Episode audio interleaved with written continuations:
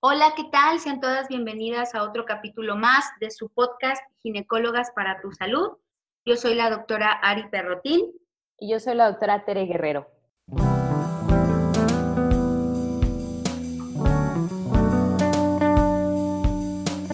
Y pues hoy, chicas, traemos un tema con respecto al embarazo, a la parte de obstetricia que también nos corresponde a los ginecólogos obstetras y quisimos enfocarnos en lo que nosotros llamamos el primer trimestre.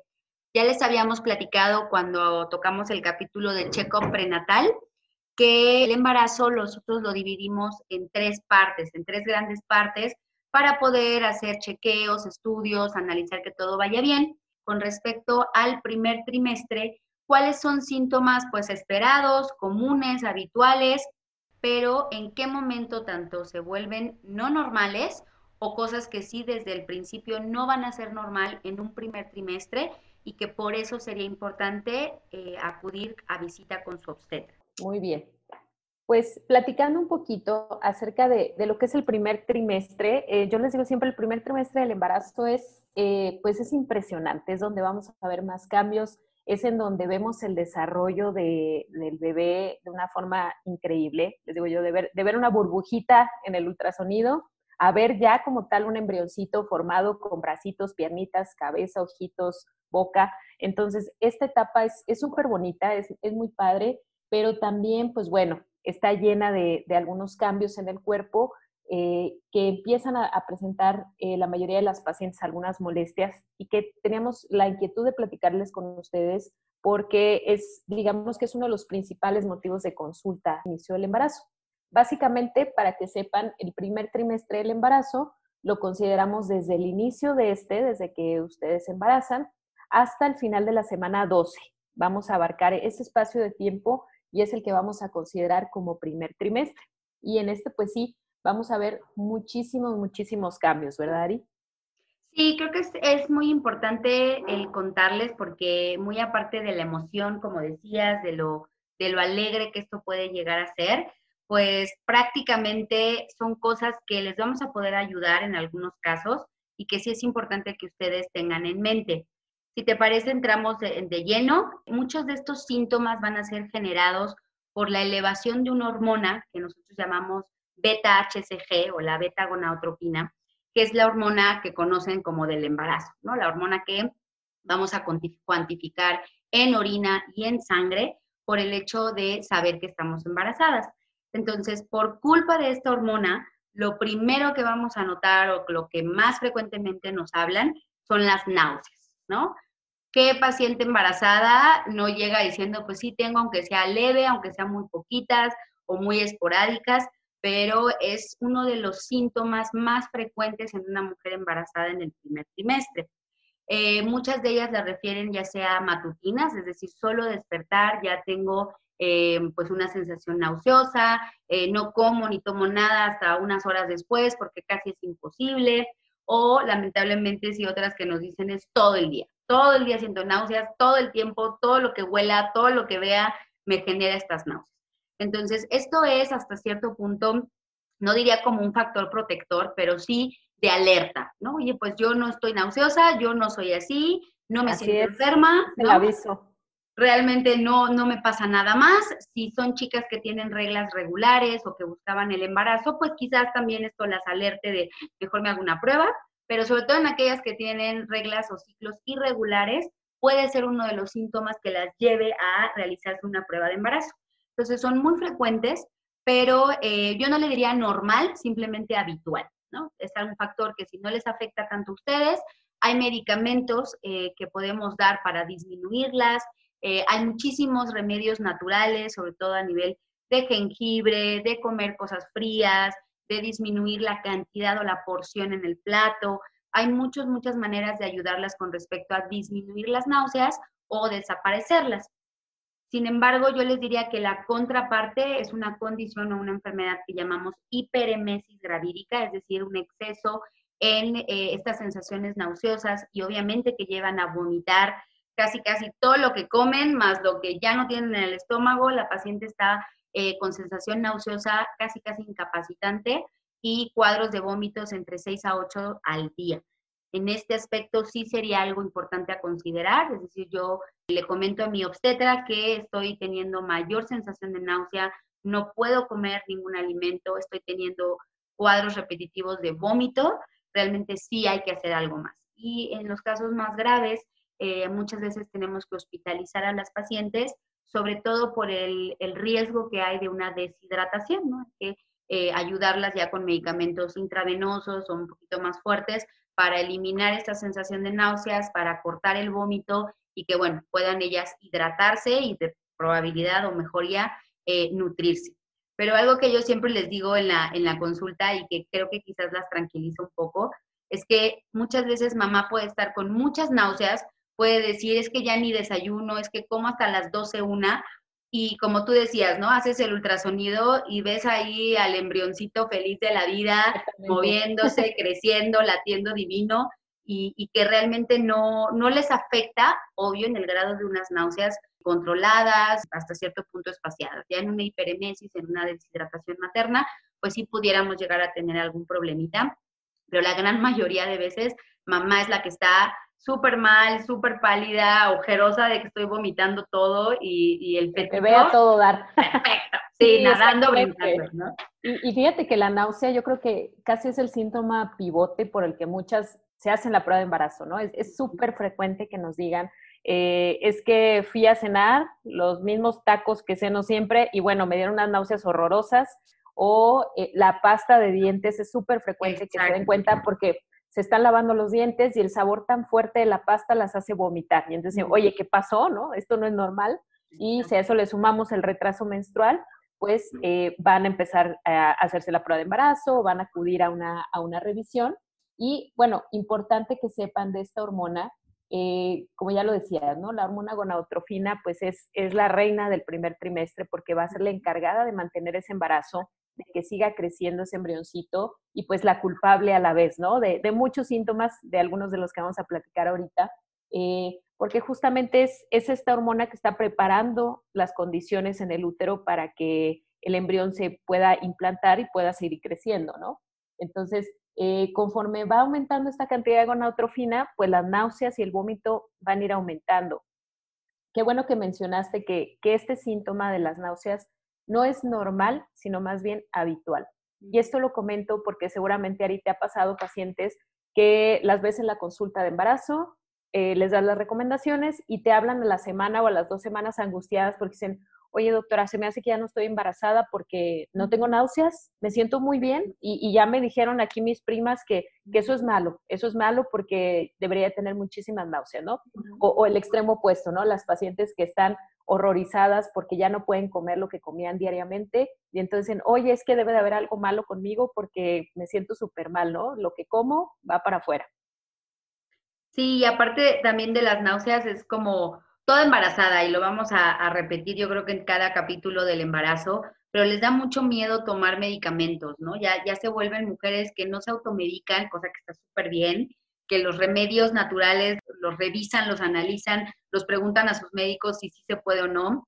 Me parece eso perfecto, pero que sepan también algo muy importante, que en este aspecto de, las náuseas, del vómito, es necesario mejorarlos, ¿no? Quizás no eliminarlos por completo porque no vamos a poder por esta hormona que aumenta, pero sí podemos ayudarlas. Entonces, en ese, en ese aspecto, contarlo a su ginecólogo, oye, me está pasando esto, muchas lo preguntamos, ¿no? ¿Y tienes náuseas? ¿Qué tan incapacitantes son? ¿Te están permitiendo comer? Entonces, eh, no se asusten si les decimos, tómate esto, no pasa nada. Siempre también les digo, si mamá se siente bien, bebé se va a sentir bien. Entonces, tómatelo, intenta comer algo, logra, como dices, disfrutar tus taquitos que te gustaban tanto, o tu comida que, o tu desayuno, ¿no? Prácticamente. Entonces, no tengan miedo a las maneras que tenemos de ayudarles, ya con medicamentos o sea con remedios naturales. Claro, y que sepan también que es muy frecuente que durante el primer trimestre, a consecuencia de estas náuseas y vómito, pueden llegar a bajar un poco de peso. Y esto también no las debe de espantar.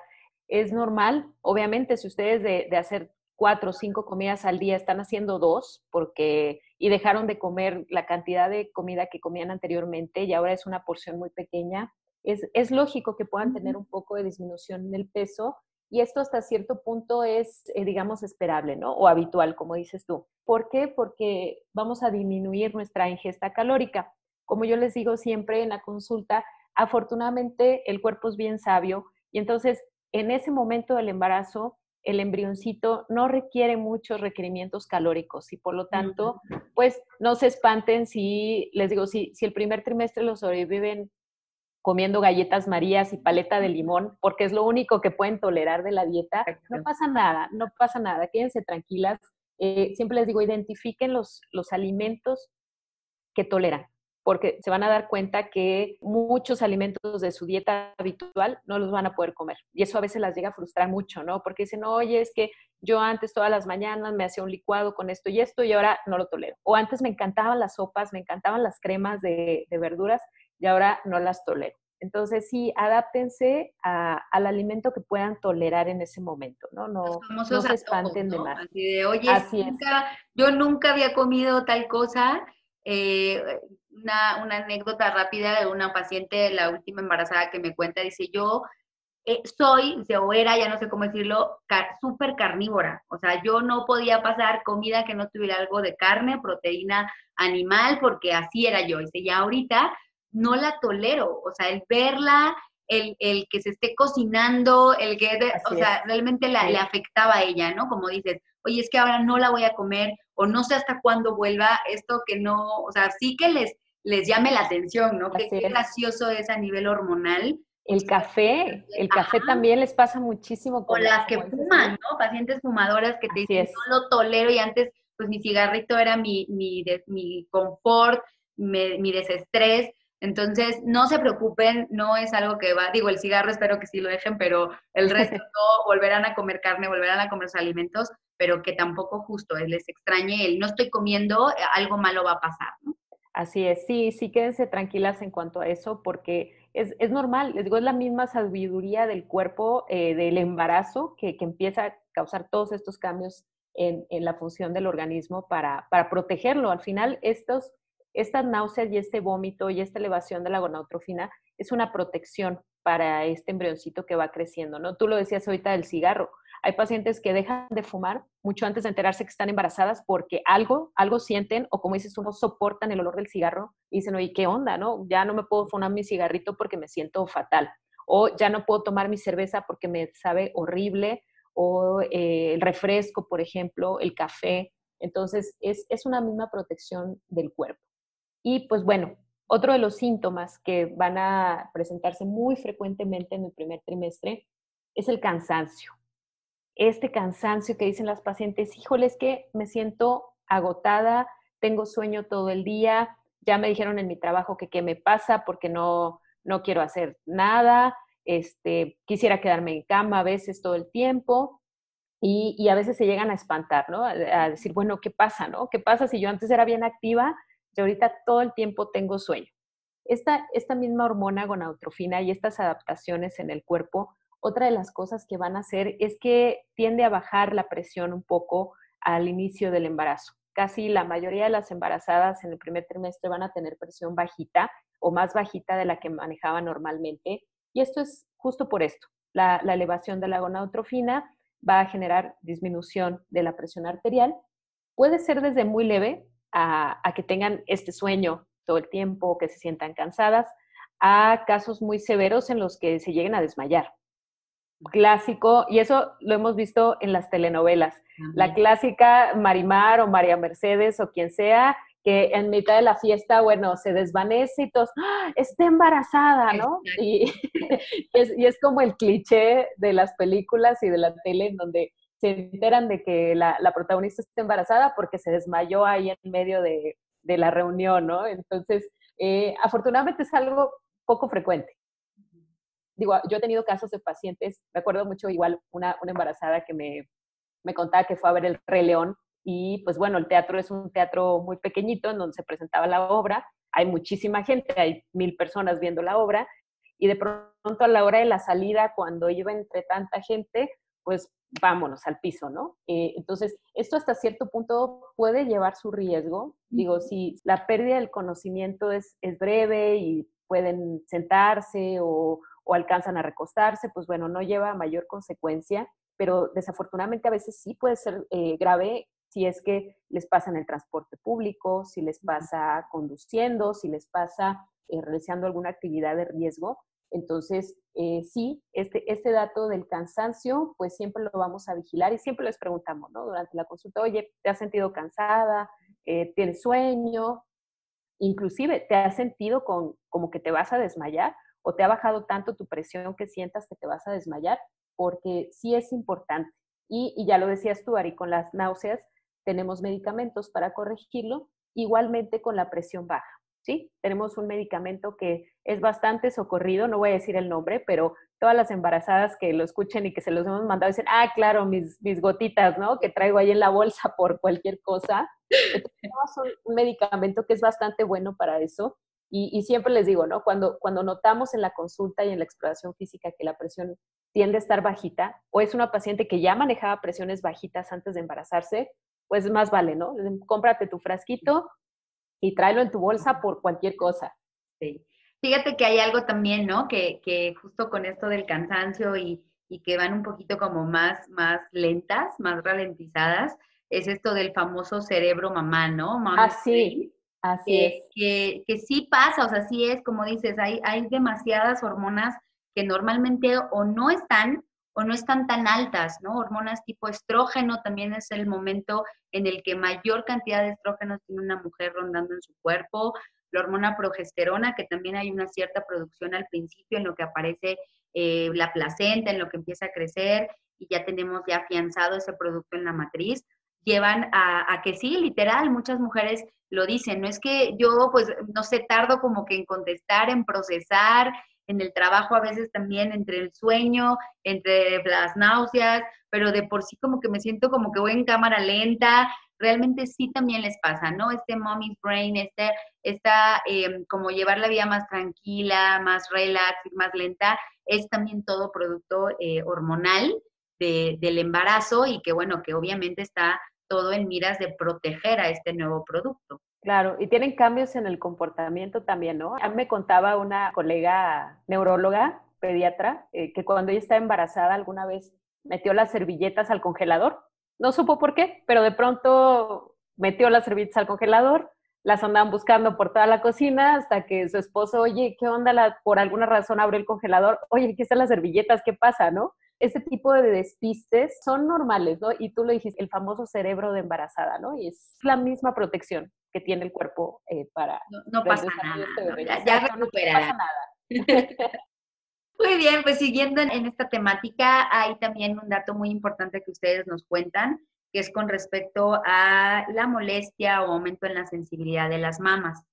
Estas muchas veces lamentablemente se nos olvida que nuestros senos, nuestras mamas están hechas para eso. Ese es como su momento estrella, ¿no? Su momento de actuar, de entrar a la obra las mamás necesitan todo ese proceso para prepararse para la lactancia. Entonces, igual también hormonas del embarazo tipo progesterona van a tener mayor actividad a nivel mamario. Los conductos de la mama, por supuesto, no es que ya produzcan leche desde el primer trimestre, pero está todo en miras de, ¿no? Entonces tenemos conductos con un poquito más de inflamación, tienen mayor vascularidad, les llega más sangre porque al llevar sangre lleva nutrientes, lleva calorcito para que pueda crecer nuevo tejido y poder hacer un montón de actividades. Entonces, dentro de lo esperado también es una mayor sensibilidad mamaria que puede ser tanto a nivel del tejido completo de la mama y también agregar el pezón y areola. Hay pacientes que dicen, oye, es que fíjate que tengo bien irritados los pezones o los brasieres o las blusas ya si me rozan me duele, las mamás también las siento súper grandes, ¿no? Ahora casi casi aumenté una talla, esto también es normal. La manera de poder ayudarlas, bueno, pues prácticamente a muchas yo les recomiendo algún brasier con mayor soporte, ¿no? Por ejemplo, un brasier de deporte, que se sientan un poquito más seguras, sobre todo aquellas que hacen ejercicio, porque no mejor sujetas las mamas de una mejor manera. Por supuesto que se pueden empezar a poner cremas pueden tomar algún antiinflamatorio muy puntual como para ver realmente si esta inflamación mejora y sobre todo que no tengan dolor. Pero eh, vuelvo a lo mismo, una sensación, un aumento en la sensibilidad, una ligera molestia es esperada, es lo que vamos a, percibir en que esas mamas van a empezar a hacer su función de lactancia, a prepararse, pero obvio, ¿no? Un dolor muy intenso, una descamación del pezón, que se agriete antes de tiempo o que tengas muchísima molestia mamaria, pues tampoco sería normal y es otra condición por la que obvio tendrías que contactar a tu obstetra y oye, puedo tomarme algo, puedo ponerme algo, puedo hacer algo porque casi, casi no estoy pudiendo hacer mi vida normal por el dolor o el malestar mamario. Y muchas veces también por eso se entera la mamá o la tía que está embarazada la paciente, ¿no? Es este inflamación en las mamas, a veces muy franca. Sí, hay, hay pacientes en las cuales puede ser imperceptible, pero en muchas pacientes es, muy notorio este aumento de las mamas por esta inflamación y esta sensibilidad. Y sí, muchas veces hacen el diagnóstico, ¿no? La, abuelita o la mamá que dicen, bueno, algo ven, ¿verdad? Que siempre dicen, algo ven la mamá que, se entera que la hija está embarazada. Y obviamente son estos cambios sutiles que a veces la gente en general no los nota, pero pues bueno, la, la mamá se da cuenta, ¿no? Y las mamás están más, más creciditas, este, vi que no se comió tal cosa, o, o, el famoso brillo del embarazo que le llaman también, porque hay cambios en la piel y entonces, bueno, también lo, lo llegan a notar, ¿no? Y es, es curioso porque igual muchas pacientes lo pueden notar como un síntoma pivote, aunque este crecimiento mamario sí se da un poquito más adelante en el embarazo, yo creo que de la semana 9 en adelante aproximadamente, eh, pero sí, sí, muchas pacientes a veces se enteran también del embarazo por este crecimiento de las mamas y este dolor. Y pues bueno, continuando con los síntomas, otro de los síntomas que tienen súper frecuente las embarazadas y también es uno de los principales motivos de consulta son estos síntomas gastrointestinales. En específico, el estreñimiento. Es muy frecuente en las embarazadas que tengan problemas digestivos. En el primer trimestre, y eso lo hemos visto recientemente, lo platicábamos Ari y yo, y, seguramente con más colegas lo podrán mencionar, en estos últimos meses hemos visto muchos casos, por ejemplo, de, colitis en embarazadas del primer trimestre. Como la colitis, la inflamación del colon, del intestino grueso, tiene mucho componente emocional y de estrés, creemos que también tiene que ver esta, pues esta etapa en la que estamos pasando, ¿no? Al final todavía seguimos en una contingencia y, y como que estar embarazada en este momento puede ser generador de, que haya un poco más de estrés, ¿verdad? Sin embargo, bueno, la inflamación del intestino tiende a, a ser frecuente en las embarazadas, casi siempre va acompañado pues del estreñimiento.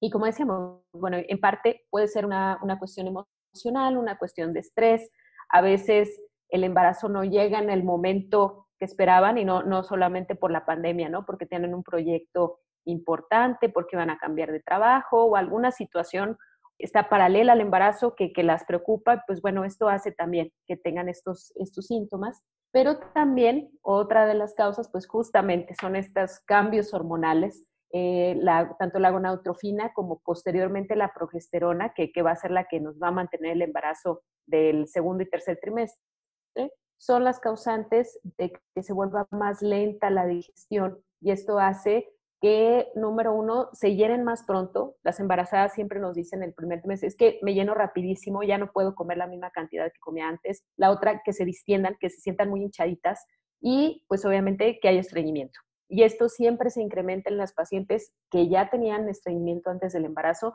siempre se, se aumenta muchísimo esta molestia y como tal pareciera que el estreñimiento pues no es un síntoma, no es un signo de alarma, no es algo que nos preocupe, pero definitivamente si la paciente ya tiene cuatro cinco días o hasta una semana sin evacuar, tenemos que darle un tratamiento. El, el tratamiento de la colitis y del estreñimiento en el embarazo normalmente lo vamos a hacer mediante dieta. Aquí sí, tenemos que apoyarnos muchísimo de la dieta, del consumo adecuado de líquidos, la disminución de irritantes, porque eh, aquí sí, desafortunadamente, la mayoría de los tratamientos médicos, los medicamentos que existen para el tratamiento de la colitis, no los podemos usar en el embarazo. ¿Por qué? Porque uno de los efectos secundarios que tienen es relajar el músculo liso y el útero, al tener este tipo de músculo, podemos llegar a generar la presencia de contracciones antes de tiempo o alguna complicación. Entonces, en el caso de la colitis, siempre les vamos a ayudar con dieta con este, algún antiespasmódico que pudiéramos indicar y sobre todo relajación. Aquí sí, ¿verdad, Ari? Es, las invitamos a que tomen clases de yoga, que hagan meditación, que hagan estiramientos. Nos ayuda muchísimo. Aquí sí el, el relajarse ayuda muchísimo para mejorar este, este síntoma. Sí, totalmente. Bueno, es que sabemos que, que si ya de por sí es un estrés, es decir, o nervios, muy a pesar de que sea un, bebé buscado y deseado, siempre va a haber un estrés, siempre va a haber nerviosismo. Y si a esto le agregamos que las hormonas, pues en ese aspecto no ayudan, pues creo que tenemos la combinación perfecta para que este primer trimestre, pues bueno, digamos, no sea insoportable, pero que sí tengamos algunos, algunos errorcitos, fallitas o molestias por ahí. Y bueno, pues dejamos hasta el final un signo que llamamos, o síntoma en dado caso, que las asusta muchísimo. Y no nada más a ustedes, cabe la pena recalcarles que a todo obstetra también, que las vea y que de pronto ustedes les llamen o le avisen súper asustadas, estoy sangrando, pues claro que a nosotros también nos va a asustar. Entonces, el sangrado vía vaginal es algo que realmente eh, es un síntoma de un signo de alarma, es algo por lo que sí tendríamos que verlas en consulta. Eh, creo que ahí sí no aplica el, oye, te mando, bueno, ninguno, ¿no? Pero te mando la foto del coagulito o te aviso y te voy a ver de aquí una semana, no, es, no es urgente corriendo la mayoría de las veces, pero sí sería importante que lo sepa tu médico y que a partir de ahí pues concuerden eh, una exploración. Antes de hablar del sangrado, algo que, que sí vale la pena recalcarles es que el sangrado que ustedes ven, ya sea en el WC o en su ropa interior, primero que nada tenemos que saber de dónde viene. Es decir, tú hablabas muy bien, Tere, con respecto a reñimiento, ¿no? Entonces, ¿qué tal que tengo un hemorroide? O no lo hemos tocado aún, pero ¿qué tal una infección urinaria? Entonces, primero que nada, debemos nosotros de saber de dónde viene ese sangrado. Y ahorita, si quieres, les platicamos de tres em, formas o tres eventos que pueden llevar un sangrado vaginal que los tres, insisto, vamos a ir al ginecólogo, vamos a ir a que nos revisen, pero no siempre va a ser motivo de alarma. El primero de ellos, pues, es lo que llamamos sangrado por implantación. Si ustedes alguna vez han visto cómo ocurre un embarazo, pues la fecundación se lleva a cabo en las trompas o en la trompa en donde está el óvulo y baja a la cavidad de la matriz. Ahí se va a anidar o se va a implantar en un tejido que llamamos endometrio. Y entonces yo siempre se los explico, aunque no es así, pero muy gráfico de el, llega el saquito ya el ovulito fecundado y literal va a ser un nidito ahí en ese tejido y entonces en el momento en el que busca implantarse y anidarse, pues puede haber un poco de sangrado. Entonces el sangrado por implantación es algo que sí pueden llegar a observar, que sí puede ser en cantidades suficientes, que ustedes lo vean en vagina, que ustedes lo vean en su ropa interior, pero prácticamente es algo natural, es algo que tiene que ocurrir. Ahí es donde va a implantarse, donde va a llegar este óvulo fecundado y ahora sí que es en el único lugar en donde puede evolucionar un embarazo de forma normal. Entonces, si al final detectamos que es un sangrado por implantación, pues la verdad es que si no es abundante, si no conlleva otro síntoma, no vamos a hacer mayor intervención y obviamente es un sangrado que se debe de autolimitar. va a ser momentáneo, va a ser cuando mucho 24 horas y después pues obviamente ya no tendría que continuar el sangrado. Otra causa, no sé si les quieras platicar muy, muy, muy a grosso modo, Tere, con respecto a las amenazas de aborto. ¿Cuándo vamos a decir que sí es una amenaza de aborto? Y bueno, hasta cierto punto, ¿qué, qué vamos a poder hacer para evitar? Muy bien, sí. Realmente lo que mencionabas del sangrado por implantación es, es bien importante. Inclusive muchas pacientes lo confunden con una menstruación y resulta que cuando van a la consulta y no coincide la fecha de última regla que nos dan, le preguntamos, oye, ¿Y cómo fue tu última menstruación? Ah, bien rara, doctora. Fue bien curiosa porque solo me duró un día y fue una manchita y nada más. ya podemos deducir que ese pudo haber sido un sangrado por implantación. Y ya lo mencionabas tú, Ari, la importancia de la exploración, porque el sangrado en la mayoría de los casos no va a venir del útero, puede venir tanto del recto, porque haya una enfermedad hemorroidal o algún sangradito ahí por algún hemorroide, puede venir de las vías urinarias, si es que hay alguna infección de vías urinarias, o inclusive puede venir del cervix. En ocasiones, uno de los cambios que tiene el cervix al inicio del embarazo es algo que se llama ectropio, y es que las glandulitas se hacen hacia afuera del, del orificio cervical. Y entonces esas glandulitas son muy frágiles y llega a haber algún sangrado. Entonces el sangrado es externo. En ocasiones sí puede haber un sangrado que venga interno, un sangrado que venga del útero. Ajá no necesariamente quiere decir que se va a perder ese embarazo, por eso es que lo llamamos amenaza de aborto. Y esto quiere decir que eh, puede haber tanto un sangradito por la presencia de un hematoma, en ocasiones hay un pequeño desprendimiento del saquito, y eso hace que se dé este sangrado. O en ocasiones también puede ser un sangrado, como decíamos, eh, secundario a la implantación, que puede ser un poco más abundante, o por la causa de que haya alguna pequeña contracción uterina. En ocasiones las pacientes llegan a tener coliquitos y ese eh, apretón o ese cólico genera que pueda haber un poquito de sangrado. En la mayoría de estos casos se resuelven solitos. La verdad es que se resuelven solos en algunos días, mandamos el reposo y se acabó. Aquí la característica de eh, la amenaza de aborto es que no hay modificaciones cervicales. ¿Esto qué quiere decir? Que el cervix está cerradito. Es decir, ese embarazo no se está perdiendo, simplemente hubo un episodio de sangrado y por supuesto que lo tenemos que valorar, pero la mayoría de los casos no va a pasar a más. Realmente se va a resolver y, no va a requerir ninguna otra cosa. Y, ya lo decía Sari, bien importante, ¿no? Siempre los sangrados siempre van a ser un dato de alarma en una embarazada, siempre. Eso sí, siempre, siempre se van a revisar. Ya lo decías tú, tal vez no es una consulta de mega urgencia de revisarla en el mismo momento, tal vez al día siguiente, por ejemplo, pero siempre se van a revisar para ver la causa de este sangrado. Sí, aprovechando eh, una cosita que explicaste con respecto a, esta, este ¿no? a este cambio a nivel de las glándulas, acuérdense, estamos súper recalcando hormonas, entonces tiene mucho influjo hormonal, mucha vascularidad, hay muchos cambios a nivel del cervix y esto me lleva también a otra causa de sangrado que es después de relaciones sexuales. La verdad es que eh, si ustedes inician su control prenatal, si ustedes van con el ginecólogo, si las revisamos, eh, siempre les vamos a decir si pueden continuar su vida normal, desde alimentos, qué cosas hay que evitar, con respecto al ejercicio y también con respecto mucho a la vida sexual. Yo no sé si a ti te pase, pero yo me la vivo, vivo hablando de sexualidad con las embarazadas porque es un tema que no tratan, que no preguntan, ni menos el marido, o a veces el marido manda a preguntar, oye, ¿le ah, puedes? sí, él manda el recado. me manda el recado, porque es algo que no estamos habituados y sin embargo es algo que debemos de contemplar, ¿no? O sea, las parejas van a seguir teniendo vida sexual durante el embarazo, es una época muy, muy buena, ya hablaremos de eso, no me voy a meter tanto, pero este, somos nosotros los que vamos a decir si se puede continuar una vida sexual con penetración vaginal, no pasa nada, o si por alguna otra causa habría que suspenderla de manera momentánea. Entonces, el hecho de que tengan vida sexual con penetración vaginal puede llevar a que justamente estas glandulitas que tú mencionabas sangren un poco más porque estén más sensibles, porque ese tejido esté realmente irritado o realmente modificado por las hormonas, entonces es frágil y sangra.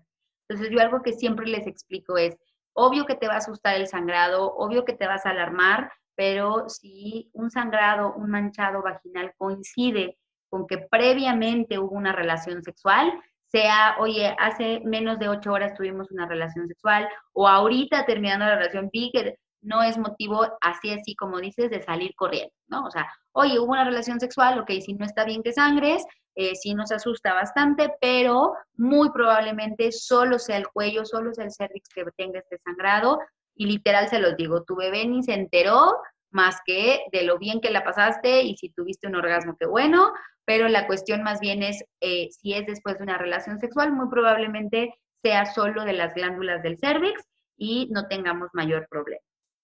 Sí, así es. Y tú mencionas algo importante, ¿no? Esta parte de la sexualidad, casi siempre nosotros la mencionamos en la consulta, ¿no? Porque si en la mayoría de los casos no lo preguntan, como es tú, preguntan si va el marido o la pareja al momento de la consulta prenatal, pero si no, por lo general es un tema que no se toca y como esto es, es tema para otro podcast bien, bien importante, pero, pero sí, definitivamente en la mayoría de los casos este tipo de sangraditos poscoitales son realmente inofensivos, por decirlo de algún modo, o sea, no nos van a interferir con el desarrollo embrionario, entonces, pues bueno, tampoco hay que, hay que preocuparnos de más. Muy, bien, pues yo creo que tocamos todos, no sé si nos faltó algo más o quieres tú decirles algo más del primer, del famoso primer trimestre. Pues yo creo que abordamos los más, más comunes. Digo, eh, síntomas en el primer trimestre puede haber de todo, absolutamente. O sea, yo he visto N cantidad de síntomas, pero estadísticamente son muy raros, ¿no? O sea, hay, ciertos síntomas que la verdad son tan raros que no valdría la pena abordarlos aquí en el, audio, pero sí que se principales que dijimos, porque de los que mencionamos, cuando menos uno van a tener las embarazadas en el primer trimestre. Entonces, que sepan un poquito por qué son, eh, a qué están asociados y cuando, eh, y saber que hay un, tratamiento, ya lo decías tú, tampoco, eh, yo les digo a modo de broma en la consulta, a veces en las embarazadas, pero si no es manda, o sea, no tienen por qué pasarse el embarazo sufriendo gastritis, de dolores de cabeza, de dolor articular, de dolor de espalda, infecciones, o sea, no, no es manda, o sea, de verdad, créanos que en la mayoría de todos los padecimientos tenemos un tratamiento que les podamos ofrecer, siempre, siempre indicado bajo prescripción de nosotros, especialistas, pero sí, o sea, créanos, hay, hay tratamiento. Sí, y aparte creo que yo, yo también siempre se los digo, si, si es un embarazo eh, deseado, pues que lo comiencen a disfrutar lo más pronto posible. Entonces, ok, si las náuseas quieren decir que estoy embarazada y qué feliz estoy, pero si llega un momento en el que esto se vuelve incapacitante y que afecta mi vida diaria, pues es momento de, platicarlo con el, con el obstetra. ¿Por qué? Porque pues entre más pronto puedas sentirte bien, entre más pronto puedas disfrutar del embarazo, digo, de todas aquellas, decías tú, ¿no? De los primeros tres meses, les queda bastante, les, les queda dos terceras partes de un embarazo, entonces, entre más pronto lo disfruten, pues por nosotros también bastante bien. Así es. Pues bueno, pues muchísimas gracias por escucharnos. Ya saben, quedamos al pendiente en nuestras redes sociales, Ginecólogas para tu Salud en Spotify y nos pueden encontrar eh, a la doctora Ari en Consultorio Excel y en mi caso, doctora Tere Guerrero, ginecóloga. Estamos pendientes de cualquier otro tema. Vamos a empezar a incluir un poquito más de, de audios acerca del embarazo. Como el embarazo es muy amplio, pues bueno, nos vamos a ir desglosando poquito a poquito, pero pues bueno, cualquier otro tema que quieran que abordemos, ya saben, estamos a la orden. Cuídense y nos escuchamos en el próximo capítulo. Muchísimas gracias.